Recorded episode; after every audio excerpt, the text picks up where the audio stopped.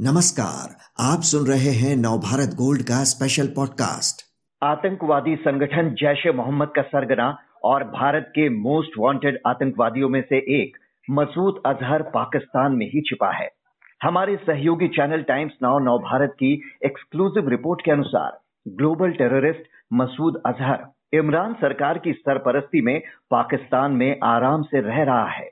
बहावलपुर में उसके दो ठिकानों को ढूंढ निकाला गया है। पूरी जानकारी के लिए बात करते हैं टाइम्स नाउ न्यूज़ चैनल में कंसल्टिंग एडिटर पद्मजा जोशी से। पद्मजा जी, क्या बड़ी बातें निकल कर आई हैं इस खुलासे में? इसमें चार सबसे बड़ी चीज़ें हैं जो साफ़ दिखाई दे रही हैं। पहली बात, हमारे पास सिर्फ़ सैटेलाइट मैप नहीं है। हमारे पास तस्वीरें हैं उस घर की जहाँ पे मौलाना मसूद अजहर रहते हैं। साथ ही साथ जिस एरिया में उनको रखा गया है, उसका पूरा मुआयना मोटरसाइकिल पर जा करके हमारे रिपोर्टर्स ने खुद किया है। तो यहाँ पर जो आप देखेंगे, अगर आप सैटेलाइट इमेज से देखते हैं तो सबसे बड़ी चीज़ जो सामने निकल करके आती है, वो है जिस तरीके से आबादी वाले इलाके में मौलाना मसूद अजहर को रखा गया है। याद रखने वाली बात यह है कि ये वो आदमी है जो कि ग्लोबली डेजिग्नेटेड टेररिस्ट है, यानी कि आतंकवादी है।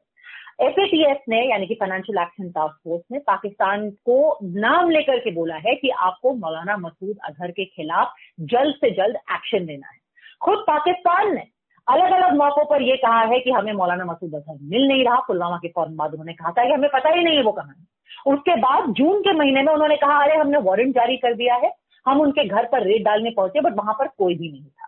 वो आदमी जो कि या तो गायब है, या बीमार है, या पाकिस्तान को उनका अता पता नहीं है। वो पंजाब में, बहावलपुर शहर में आबादी वाले इलाके में रह रहा है और साफ़ दिखाई देता है उनका घर। दूसरी बात, पाकिस्तान अगर कहे कि हाँ वो बहावलपुर के रहने वाले हैं, पर अभी मौलाना मसूद अजहर अपने घर पे मौजूद नहीं है। तो जो तस्वीरें हमें मिली और जो वीडियो हमने चलाया है, उसमें साफ़ दिख रहा है कि उनके घर के बाहर बैरिकेडिंग की गई है। उनके घर के बाहर बूम गेट लगाया गया है। उनके घर के बाहर आम गार्ड बुलेट प्रूफ वेस्ट पहने हुए मौजूद है। अगर वो घर खाली है, अगर वहाँ पर कोई रहता नहीं तो यहाँ पर आम गार्ड बुलेट प्रूफ वेस्ट पहन करके गन पकड़ करके क्या कर रहे हैं? ये आदमी पाकिस्तान सरकार के मुताबिक ना तो उनका कोई ऑफिशियल है, ना कोई मंत्री है, ना कोई हाई रिस्क इंडिविजुअल है। उनकी फैमिली भी अगर वहाँ पर रह रही है तो उनको इस तरह की सुरक्षा पाकिस्तान सरकार क्यों मुहैया करा रही है? और ये सब वजह है जिनसे साफ़ हो जाता है कि इस आबादी वाले इलाके में ठीक पाकिस्तान सरकार की नाक के नीचे, पाकिस्तान सरकार की शय पर मौलाना मसूद अजहर अभी भी एक आराम की ज़िंदगी जी रहा है। जी, भारत में 2001 के पार्लियामेंट अटैक और 2019 के पुलवामा हमले के मास्टरमाइंड अजहर को लेकर, जैसा आपने बताया, पाकिस्तान हमेशा डिनाइल मोड में रहा है। भारत के कई बार सबूत देने के बावजूद वो इनकार करता रहा। लेकिन अब इन सबूतों के बाद वो इनकार नहीं कर सकता। तो भारत सरकार इसे अंतर्राष्ट्रीय मंच पर भी उठा सकती है। कोई प्रतिक्रिया भारत सरकार की तरफ़ से इस रिपोर्ट पर? जी, बिल्कुल। आज गृह राज्य मंत्री ने पहली प्रतिक्रिया दिया हमें, और जहाँ उन्होंने कहा कि ये एक वैश्विक पटल पर इस बात को उठाया जाएगा। ये पहली बार नहीं है जहाँ भारत ने डॉजियर दिया है। आतंकी आका जो बैठे हुए हैं पाकिस्तान में, उनके ऊपर। पर एफएटीएफ के ऊपर के पास जाकर बार बार सबूत दिए गए हैं। भारत ने बार बार जो अलग अलग प्लेटफॉर्म है ग्लोबल प्लेटफॉर्म्स हैं, वहाँ जाकर के सबूत के साथ, तस्वीरों के साथ वीडियोस के साथ ये बात कही है कि पाकिस्तान शरण दे रहा है उन लोगों को जिन्होंने आतंकी घटनाओं को अंजाम दिया है भारत के अंदर। तो एक बार फिर उम्मीद है कि जब अगला प्लेनरी सेशन होगा तो वहाँ पर भारत एक बार फिर से, क्योंकि जो हाल ही में सेशन हुआ था, वहाँ पर भी पाकिस्तान ने कहा था कि हमें ग्रे लिस्ट से वापस हटा दिया जाए। ऐसा नहीं हुआ।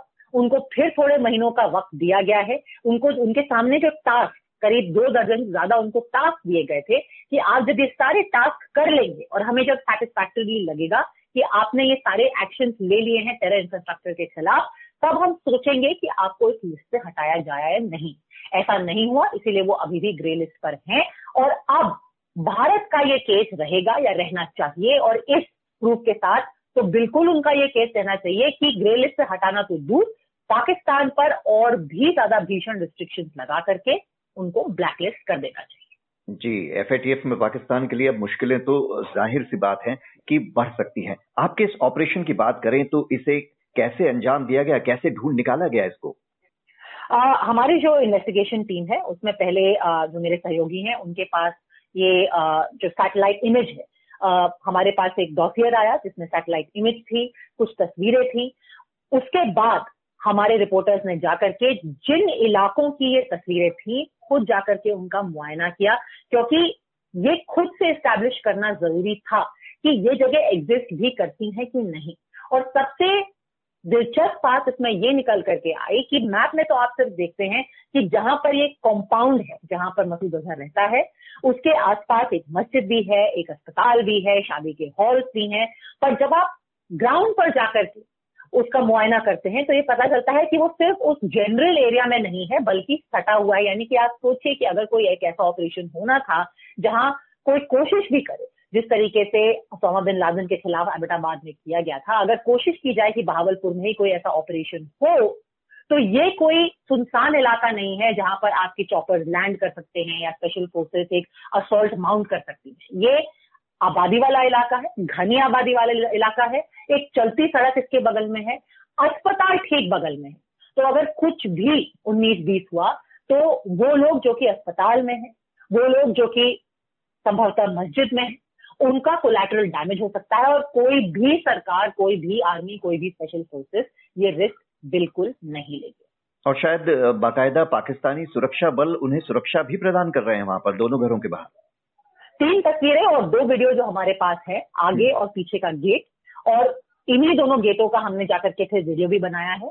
वहाँ पर साफ़ नज़र आ रहा है कि स्पेशल फोर्सेस वहाँ मौजूद है क्योंकि अगर कोई आपको बताने की ये कोशिश करे कि ये तो सिक्योरिटी गार्ड है, प्राइवेट सिक्योरिटी गार्ड आप तस्वीरें देख लीजिए। अगर आपको लगता है कि पाकिस्तान में इस तरीके से private security guard bullet proof vest और ऑटोमेटिक वेपन लेकर के खड़े होते हैं तो हो सकता है कि वो बहुत ही हाई लेवल की सिक्योरिटी प्राइवेट सिक्योरिटी एजेंसी होगी जो इस तरीके के वेपन और बुलेट प्रूफ वेस्ट लेकर के वहाँ पर मौजूद है। डिनाइल मूड में रहने वाले पाकिस्तान की इस रिपोर्ट के बाद कोई प्रतिक्रिया?